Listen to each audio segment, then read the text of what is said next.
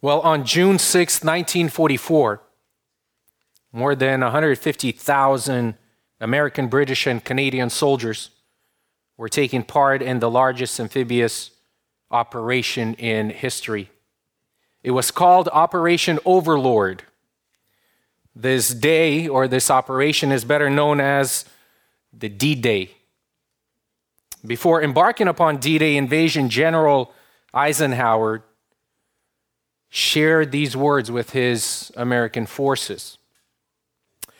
Soldiers, sailors, and airmen of the Allied Expeditionary Force, you are about to embark upon the great crusade towards which we have striven these many months. The eyes of the world are upon you. The hopes and prayers of liberty-loving people everywhere march with you.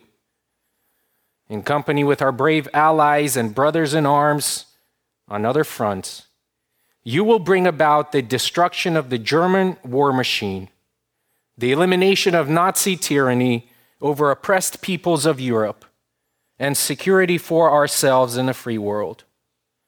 Your task will not be an easy one. The enemy is well-trained, well-equipped, and battle-hardened. He will fight savagely. But this is the year 1944. Much has happened since the Nazis' triumphs of 1940 through 41. The United Nations have inflicted upon the Germans great defeats and open battle man to man.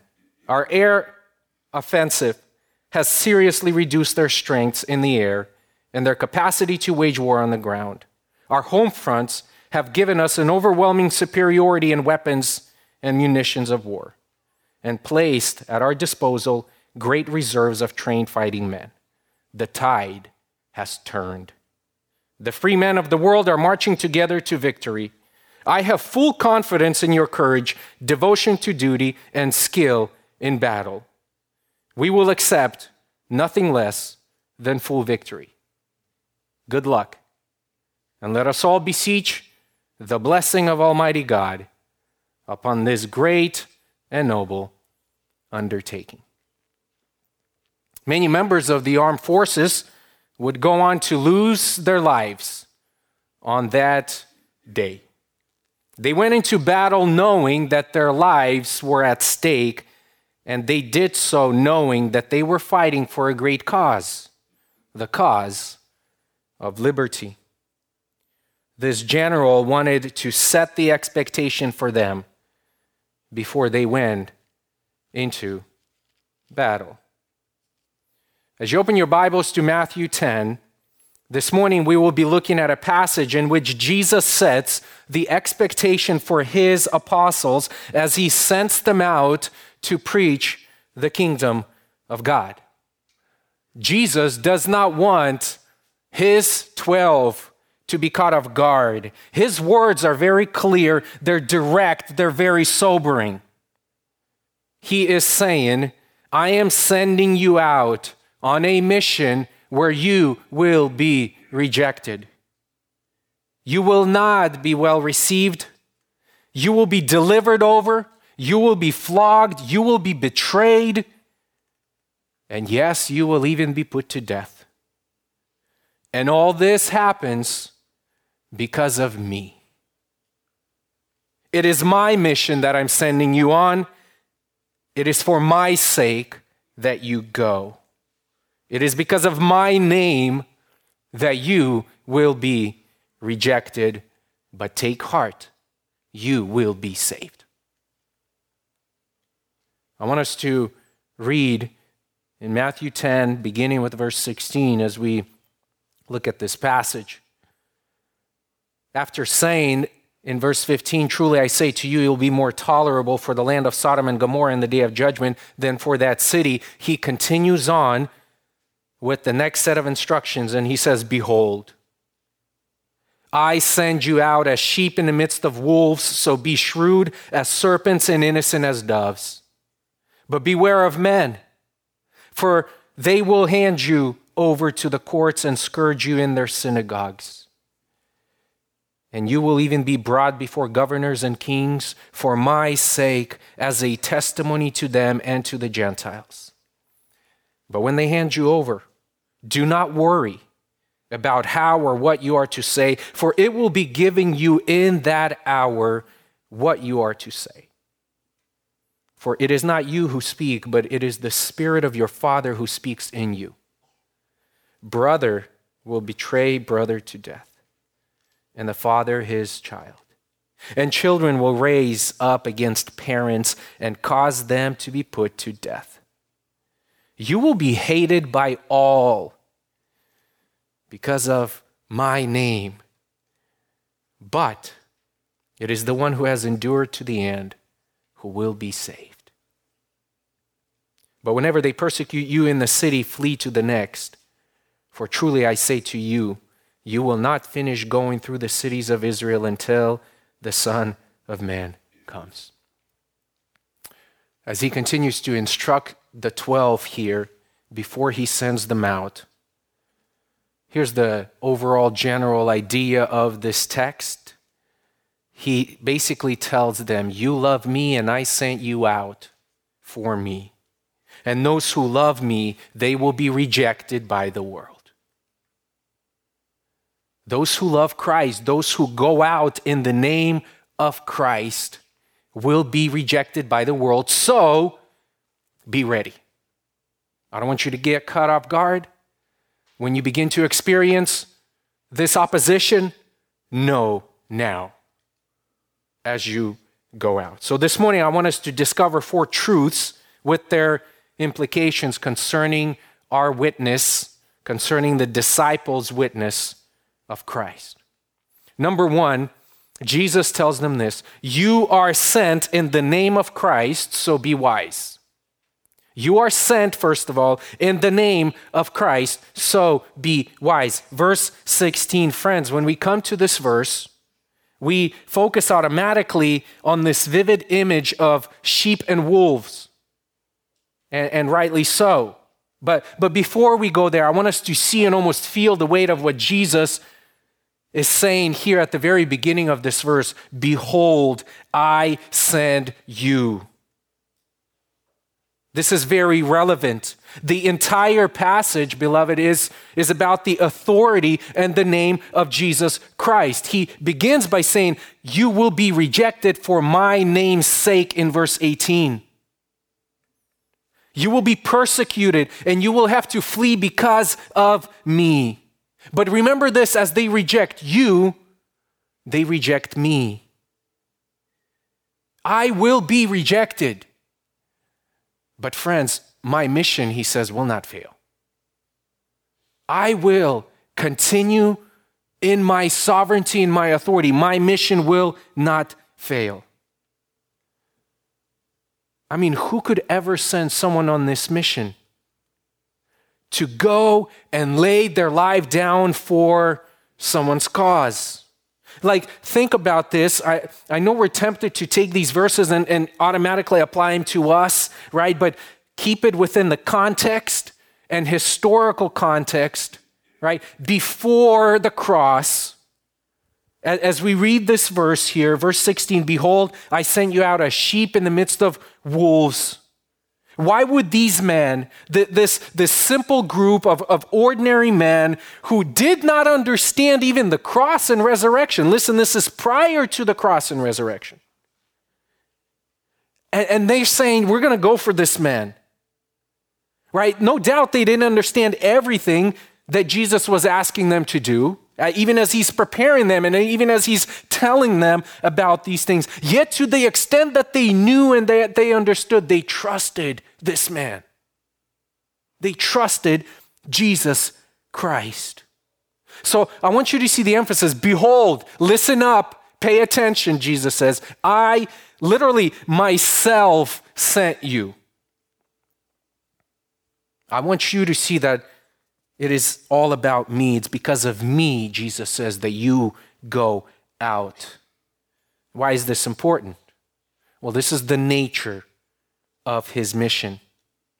Jesus reveals to the 12 what awaits them in the immediate future and then later on, even as Jesus raises from the dead and he ascends to the Father, and as we begin to read the accounts of Acts, he says, this mission will not be a walk in the park.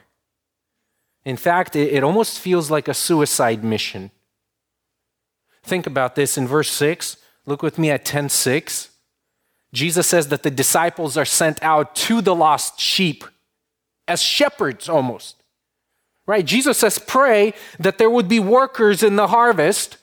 And as the chief shepherd, he says, okay, I'm going to grab and I'm going to call this group of 12 shepherds and I'm going to send you out so that you can go after the lost sheep, so that you can go find them and proclaim the gospel to them and heal them and raise the dead and cleanse and cast out demons so that you can freely give because you have freely received. Go to the sheep. And then he turns around in verse 16, he says, well, actually, you are the sheep. You are the sheep. And notice the lost sheep of verse 6 are now wolves in verse 16. This is very, very interesting. On the surface, this looks like an unwise thing for any shepherd to do. I mean, think about this: willingly and knowingly take his flock and place him right in the middle of a pack of wolves. Yet, to show the danger of this mission and the fierceness of the opposition that they will face, Jesus says, you are now sheep. Consider your mission as sheep going out in the midst of wolves. Sheep. Why sheep? Well, earlier on, I'm going to the lost sheep. I'm going to send you out to the lost sheep, right? Here, though, the emphasis is not placed on their silliness or their stupidity, because sheep are pretty dumb, but rather to emphasize their defenselessness. Sheep, they absolutely cannot defend themselves. No doubt, when you have a sheep and a wolf and when they face off, there's really one winner. And it's obvious to them. Wolves are aggressive. They pursue, they hunt, right? They stalk after, they prey, and then they kill. It's the nature of the wolf. And with this, Jesus is not calling them to some kind of bravery. Hey, listen, be brave, because what? You're sheep in the midst of wolves, so muster up all the strength, muster up everything that you've got, and go out for me. No, that's not what he is saying. He's sending them out defenseless, and he's calling them to depend on him. You have no shot at this, friend. I am sending you out for me. I want you to know how dangerous, Jesus says, this mission is and all the subsequent missions which are to come, but I don't want you to focus on you, sheep, and I don't want you to focus on them, the wolves. I want you to focus on me, because I myself sent you out. I am committed, he says, to fulfill this mission. I will defend you. You have no shot at this without me. I am the good shepherd. I know what I'm doing. Trust me. Without me, you can't do anything. You are sent in the name of Christ, so be wise. Behold, I sent you out as sheep, so be shrewd as serpents and innocent as doves. Be shrewd, be wise, he says. This word shrewd, it's a word that deals with mind. And the main idea is that of being alert and to show that you are aware of your environment. Like, you know what's going on. It's your ability to understand and properly analyze the situation around you. He says, be wise or be shrewd as serpents. Why serpents? Well, because they're known to be sharp. They're known to be shrewd, focusing constantly on their surroundings. And so Jesus is calling his disciples to have the same mindset, to be aware so that they do not lose the goal, right? The goal of their mission. I sent you out for me, so be wise. Don't lose the goal of why you're going out. Be wise where Christ has you at any particular point. And then he adds also, as you're aware of your surrounding, know how to respond, be innocent, be pure, be holy. It literally means unmixed. unmixed with in your motivation, pure in your motivation, in your message, holy in your behavior. So because I sent you out, I want you to be sharp. I want you to be focused. I want you to constantly understand where you're going and why you're going. You're going for me. Always be aware of your surroundings. Don't forget, disciple, who sent you and who you're supposed to represent. The wolves are out to get you. Don't get caught up in their schemes. Remember your mission. Don't bring dangers on yourself because you're acting unwise. One commentator says, don't give the world a hammer to beat you in the head with. This mission is dangerous as it is. The cause for Christ, right, is offensive as it is. Don't add anything to it. 1 Peter chapter 4, we read these verses. Peter writes, he says, hey, when you suffer, that's great, but make sure that none of you suffer as a murderer or a thief or evildoer or a troublesome meddler. But if anyone suffers as a Christian, he is not to be ashamed, but to glorify God in this name. What Jesus is saying, I am sending you out as sheep in the midst of wolves.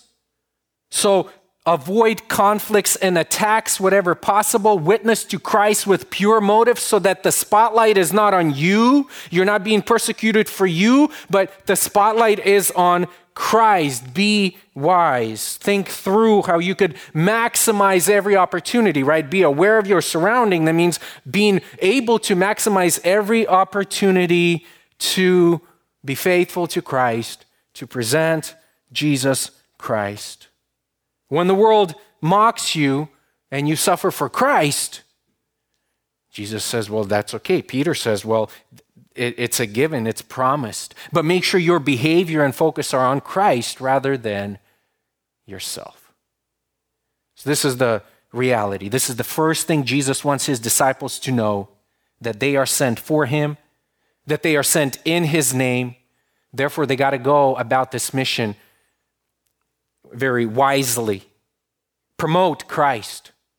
Don't promote yourself. Let Christ be the offense, not your foolish or your impure behavior. Pursue, he says, the work of Christ in such a way that your life doesn't bring opposition and grief unnecessarily.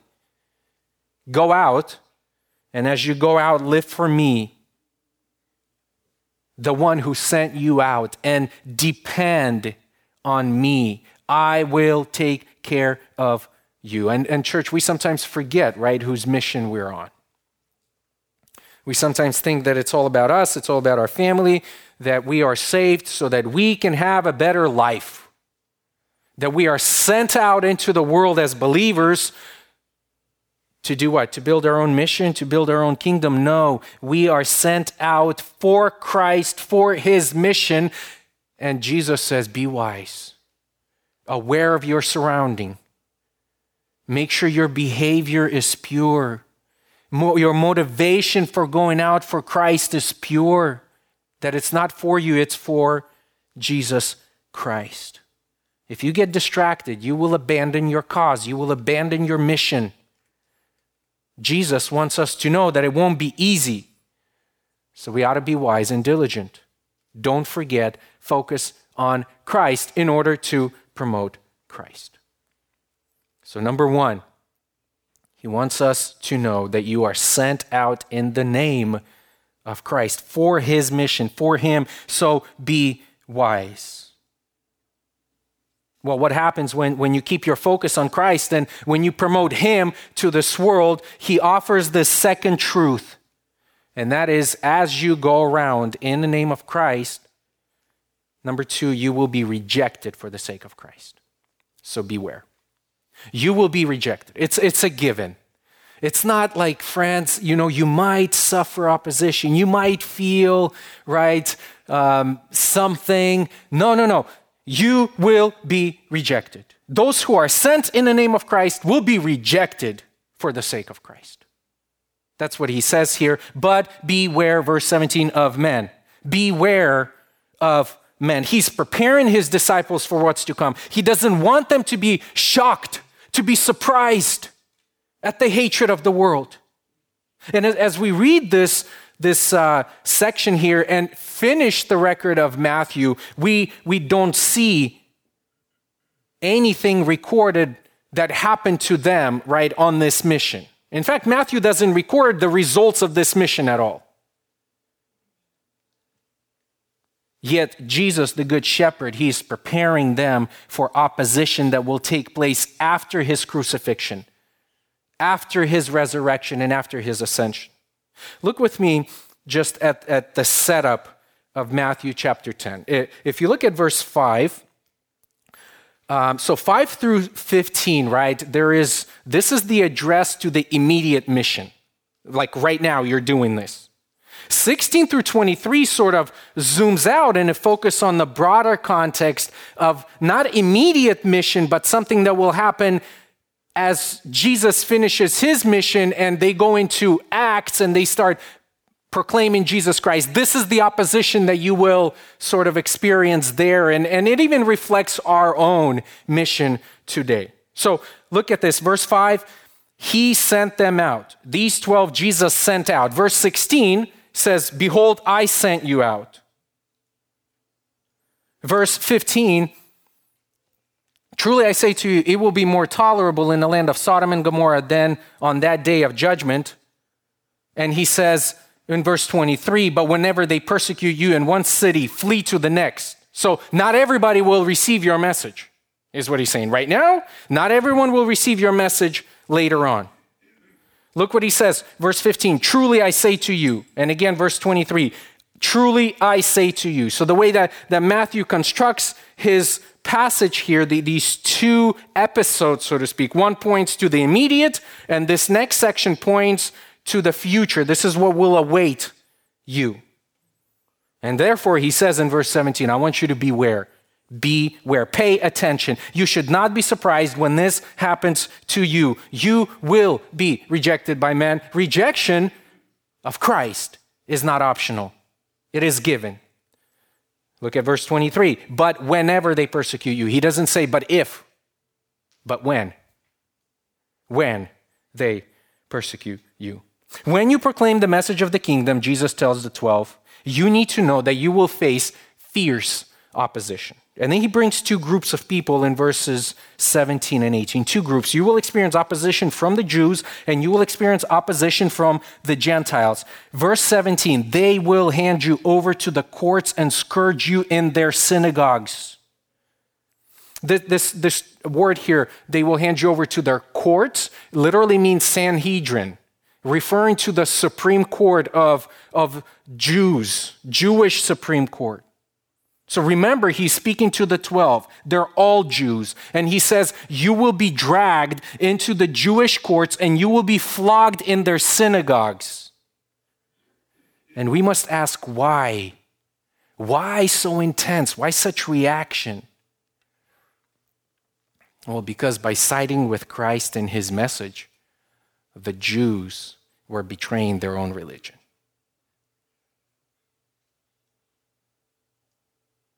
They were siding with the cause of Christ. And the Jews and the courts and Sanhedrin, they don't like Christ. So he says, they will do to you what they did to me. They will drag you. And that's exactly what happens in the book of Acts, right? Turn with me to Acts chapter 5. Acts chapter 5, just want to read one passage here. After the apostles had been arrested and in prison, they are brought before council, Sanhedrin, where they're giving orders not to preach Christ. And look what verse 40 says of Acts chapter 5, verse 40. It says, they took his advice, that's the court taking Gamaliel's advice in the earlier verses, and after calling the apostles in, they flogged them, scourged them, and ordered them not to speak in the name, for the name, right? In the name of Jesus, and then released them. And look at verse 41. So they went on their way from the presence of the council, Sanhedrin, rejoicing that they had been considered worthy to suffer shame for his name. Just as Jesus predicted, so it happened. And Paul later on recounts his own experience from 2 Corinthians chapter 11, verse 24. He says, 5 times I received from the Jews 39 lashes. I was flogged by my people for the sake of Jesus Christ. But not only will they receive opposition from the Jews, if you go to Matthew chapter 10, he continues on in verse 18, and he says, and you will be brought before governors and kings. You will be brought before governors and kings. These are Gentile authorities who are set over Jews. If you continue to read Acts, you will see that Paul is brought before Governor Festus. He's brought before King Agrippa in Acts 25. And this is what happened. This, Jesus says, expected it will take place. And you will see that at each stage here as we grow and as we go from verse to verse to verse, the opposition and this rejection and persecution, they get more and more intense. Why? Because think about this. In verse 17, you will be brought before Jews, but all Jews can do is flog you. That's intense, yes. But the Roman courts, they can take your life away. See, that's why Jews had to conspire with the Romans to kill Jesus, because they had no authority to put Jesus to death on their own. And so here, Jesus is saying, you're going to get it from your own people, and your people are going to use Gentiles to get you as well. Now, why? Why so intense? Why such bitter opposition? Jesus says here, so that you don't miss, circle it, underline it, for my name's sake. For my sake. Why will they do this to you? Not because of you, because of me, because you profess Christ, because you live for Christ, because you preach Christ. It's all because of me. By flogging you, by dragging you into courts, and by putting you to death, they are, Jesus is saying, trying to get to me. It's because you proclaim me that they're treating you this way. Remember when Jesus stopped Saul in Acts 9, Paul, right, on his way to Damascus to persecute Christians, to lock him up in prison, Jesus confronts Saul at that very moment. And he says, Saul, Saul, what did he ask him? Why are you persecuting who? Me. He didn't say, why are you persecuting my people? No, you're getting to my people because you hate me. Because you hate Christ, that's why you're persecuting them. And friends, when Jesus tells them these words, it's almost as if he's announcing here in this passage his own itinerary. Consider this. Jesus himself is sent as sheep among wolves. The lamb. Right, in John chapter 1, John the Baptist looks up and he says, behold the lamb. Jesus, behold the Lamb who takes away the sin of the world. In Isaiah 53:7, prophet Isaiah prophesies of what will come, and he says, like a lamb that is led to slaughter and like a sheep that is silent before its shears.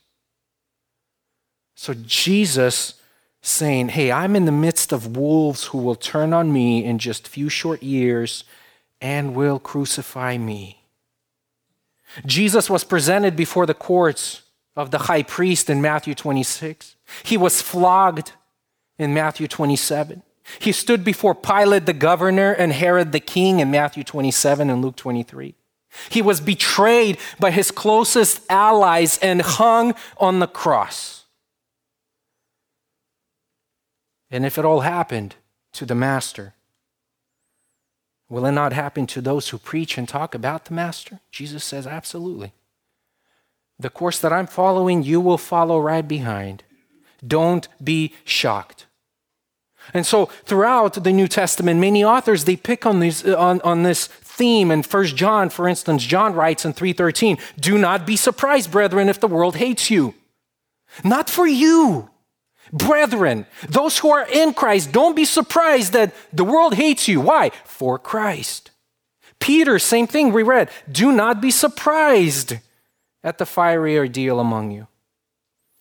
John 17, in high priestly prayer, Jesus prays in verse 14, "I have given them your word, and the world has hated them, because they are not of the world, even as I am not of the world. The world hates me. They will most definitely hate my disciples." You are going in the opposite direction of this world, friend. And God will allow for us to be persecuted by the world so that we can testify of Jesus Christ. He says this persecution here in verses 17 and 18 will lead to opportunity so that you can speak to Christ. Look at the end of verse 18. You will undergo all of this for my sake as a testimony to them and to the Gentiles. Persecution will lead to testimony. Church, sometimes the only way you can witness to a king is to stand trial before the king. Sometimes that's God's plan. I will bring you before the king because I want to speak to that king. And I'm going to use you to confront. And I want to use you to speak the truth to that authority. Be willing to put up with persecution so that you get chance to preach Christ. Think about this, friends. This is fascinating because the 12, they were given powers that testify to the authority of Christ and this message. Powers to heal, powers to raise the dead, to cleanse lepers, to cast out demons. That is great power. Yet, they were not giving powers to protect themselves. Isn't that interesting? The power is given not for your preservation, friend, but for the proclamation of Christ. The resources we're giving are not for us and our safety, but for the sake of Christ, to make him known. The gospel, friend, is more important than our safety. Christ is more valuable than even our very own lives. This is what he teaches here. Do you believe this? As you sit here this morning, we're pretty safe. We get thrown an insult every once in a while if we really go out for Christ. But do you believe this morning? And at this point here, they're probably giving this mission a second thought. I don't know if any sane person will look at this and say, I don't know where you're sending us, but we feel this opposition coming against Christ already in Matthew chapter 8 and 9. They've sensed it already. And if you're talking about us putting our necks on the line, right, I'm not sure who would ever embark on such a mission. But Jesus continues now to encourage them, and he gives them this third truth. You will be assisted in the name of Christ. So depend. You will be assisted in the name of Christ. But when they hand you over, do not worry. When this happens, again, he's not saying if this happens, there's a good chance that it will happen. No, when this happens, do not worry. Rejection will come. Harm will come. A time will come for you to give a defense. And disciples may be thinking, what am I supposed to say then? How will I witness for Christ? And Jesus says, when you're put into these situations, when you have to speak for Christ, do not worry. Listen, it's very interesting. In verse 16, he just told them, be wise. Be wise. And here Jesus tells them, don't worry about what you say. Don't rely on your wisdom. Be wise. Use every opportunity for Christ. But don't rely on your wisdom. I want you to depend on God. Don't worry, but depend. It will be given to you in that hour, he says. In that hour. Luke in chapter 21, verse 15, records Jesus as saying, "For I will give you utterance and wisdom, which none of your opponents will be able to resist or to refute." I will give you the ability to do what I'm doing right now in front of these religious leaders. Don't worry what you will say. At that moment when you need to speak, and I love this, he says in verse 20, "For it is not you who speak, but it is the Spirit of your Father who will speak to you." Beloved, here again we see Christ pointing to the coming gift of the Spirit who will empower and who will embolden Christ's followers to speak. You will not speak. It is the Holy Spirit who will be giving you, who will speak for you. The one who knows the hearts of men. The one who convicts the world of sin and righteousness and judgment. The one who guides us in all truth. The one who is sent by Jesus to glorify Jesus. That one will speak through you. Isn't that encouraging? Don't worry when you stand before councils. I will give you the ability to speak. Where do we see this in Acts? I mean, consider Acts 6. Stephen, one of the deacons who is chosen for ministry, he is before a large group of people who are angry at him, and God gives him utterance to recount all of redemption history from beginning to that very moment in 58 verses. Don't worry what you're going to say. I will give you in that very hour. Don't be so gripped with fear of not knowing. The Spirit will speak. Now today, obviously, the situation for us is a little bit different. There, they did not have the full counsel of God's word. They didn't have the New Testament. We have the gift of New Testament. And so today we know the full gospel, and we should do well to read it well, to study it, to memorize, to know God's thoughts, to preach it boldly. And when we're out there before the world to bear witness to Christ, don't worry, don't be afraid, rely on the Spirit who indwells you to give you the utterance about the person and work of Christ. This is no application for a preacher not to study.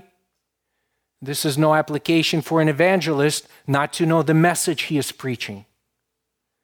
But it is an application for us to pursue every opportunity for Christ. And when we are put in situations where we're like, I'm not quite sure how to formulate this gospel, and what to say, what words to use, the Spirit will use you to glorify Jesus Christ if you are wise and innocent. Church, do you see how the entire Trinity is involved in the mission of Christ? Jesus sends out the 12 to preach the message of the kingdom. He says that when you are put before authorities, depend on the Spirit who will give you the necessary words to proclaim. It is the Spirit of your Father, he says. This is interesting. You now have a Father, pointing back to the Sermon on the Mount. Your Father.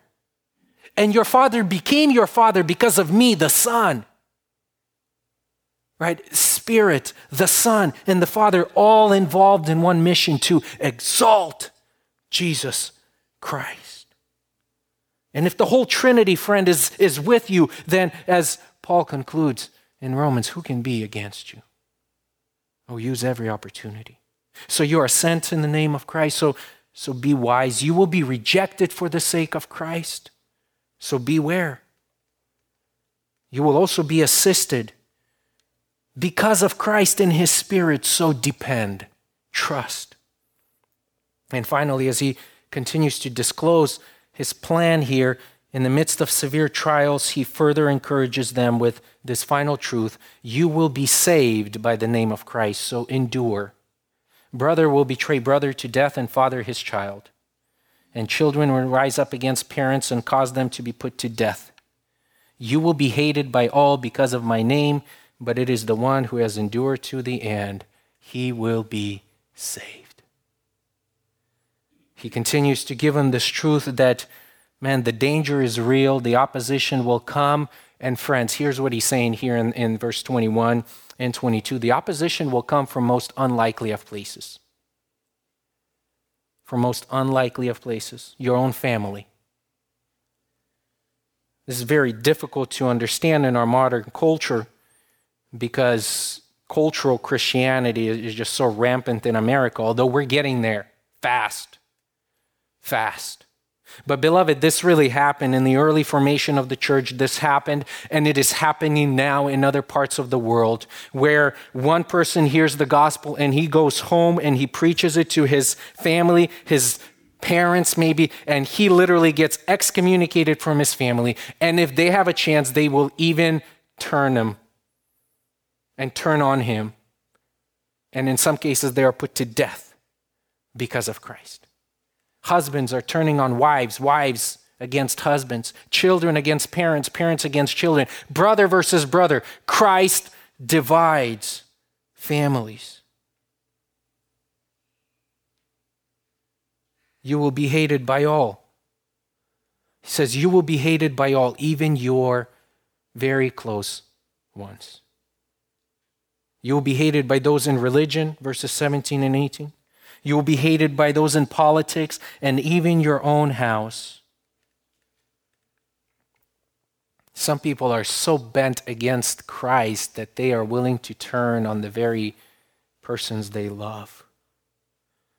This was a reality in the days of Jesus.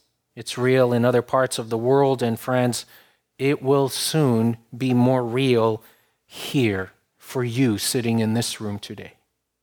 Why? Jesus says, because of me. You will be hated because of me. To the extent that you love Christ, you will be hated. Again, the emphasis is on Christ, the name. The name represents everything Christ is. They will suffer for it. Christians, are you willing to be hated for the name of Jesus? Are you willing to receive ostracism and mockery from society that hates Christ? I mean, for some, it's a really difficult trade-off. But if you follow Christ and if you care about his mission and if you care about his work, then that's what awaits you and that's what you're gonna do. I want you to see, though, that Jesus is not done here. In verse 22, he says, but it is the one who has endured to the end who will be saved. He affirms the reality of persecution, but he adds, don't be discouraged, friend. Don't be discouraged. You will be saved if you endure. He promises salvation on the other side of persecution. Don't be discouraged when you're brought before authorities. Don't be discouraged when you're brought before and betrayed by your closest friends or family. Don't even be discouraged at the prospect of death. He says, you will be saved if you endure, if you remain faithful to the end. And it doesn't mean that you will earn it. It doesn't mean that you endure by your strength. All it means is that if you are in Christ and Christ is in you, those who belong to Christ will prove faithful to Christ all the way to the end and will be saved. You don't do the saving. Someone else does the saving for you. Saved. What are you saved from? Obviously not from danger. Not even from death. I mean, it really jumps out at you. Wow, I'll be saved. Yeah, let's go. Wait a minute. What am I saved from? I still got to endure all of that. The context is clear. You will be killed in the case of the apostles. So when you persevere and don't defect, when you don't walk away from the Lord, denying him in the midst of difficulty and persecution, man, this stuff is hard. Maybe I'm not down to be with Christ. That's not a believer. That's not a Christian. It says, when you go all the way through, you will be delivered at death. You will receive the blessing of the kingdom. Don't be discouraged to face death. Because think about this, all they can do by killing you is just speed up your salvation. Right? If you follow Christ in this world, it will cost you your life. However, he tells us not to allow the fact to discourage us, because by the enduring to the end, you will secure your salvation. Man, it really takes you to be focused on eternity here. Believe it, friend. Persevere. The extent of your suffering will look different for each of us, for each believer. But if we all persevere, we will reign with Christ. You will dwell with Christ. And even if your body is martyred, it will be raised to new life.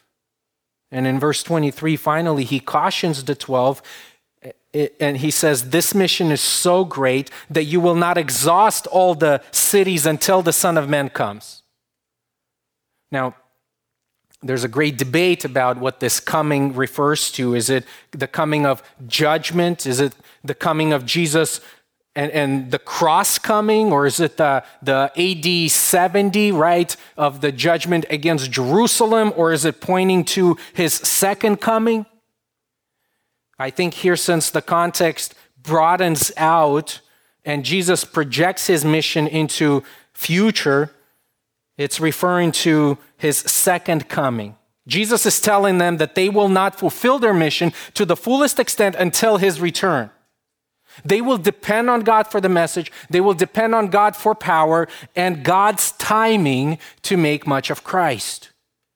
There are so many people who need to hear the gospel. When you're persecuted in one city, go to the next. The field is massive. What he is saying here is this: don't seek martyrdom. Be faithful to Christ. Proclaim the gospel. You will be hated. But Jesus is coming back. And you know what? It's all worth it. The gospel is worth it. Christ is more valuable than your own life. Well, friends, I want you to see that this whole passage, this whole chapter, really this whole book, right, is about Jesus Christ. They are sent in the name of Christ. They are rejected for the sake of Christ. They are assisted by the Spirit to bear witness to Christ. They are hated because of the name of Christ. And they are saved because of Christ. It's all about Christ. So are you willing? Am I willing now to endure all of this for Christ, to receive mockery from those who hate Christ, maybe even to die for Christ? Dietrich Bonhoeffer, he says, when Christ calls a man, he bids him come and die. History tells us that all but 2 of the 12 were martyred for Christ. That was their appointed lot. We don't know our final lot. You don't know your final lot. It may be different. But here's the thing, martyrdom is not the goal. To die for Christ is not the mission. Making Christ known is the mission. And if you so happen to lose your life, well, then you accomplished your mission. And when you are intent on doing that, to make him known, you will be persecuted, is what the whole passage teaches. And unlike the Allied forces on D-Day, our strength is not in us. It is not our numbers, it's not our ability, it's not the timing, none of it is in us. It's all in Christ. So take courage, endure by the strength which he supplies. Be able to bear the brunt of opposition and persecution, but also knowing that you're in good company with Jesus Christ. He suffered, died, and reigned, and reigns now. And if we go through the same course, and we shall, we will reign with Christ forevermore. Father, we thank you. Encourage us to look to Christ and to make his name known everywhere. Help us to be wise, to be patient. Help us to depend on you. Help us to endure. We ask in Christ's name for your glory. Amen.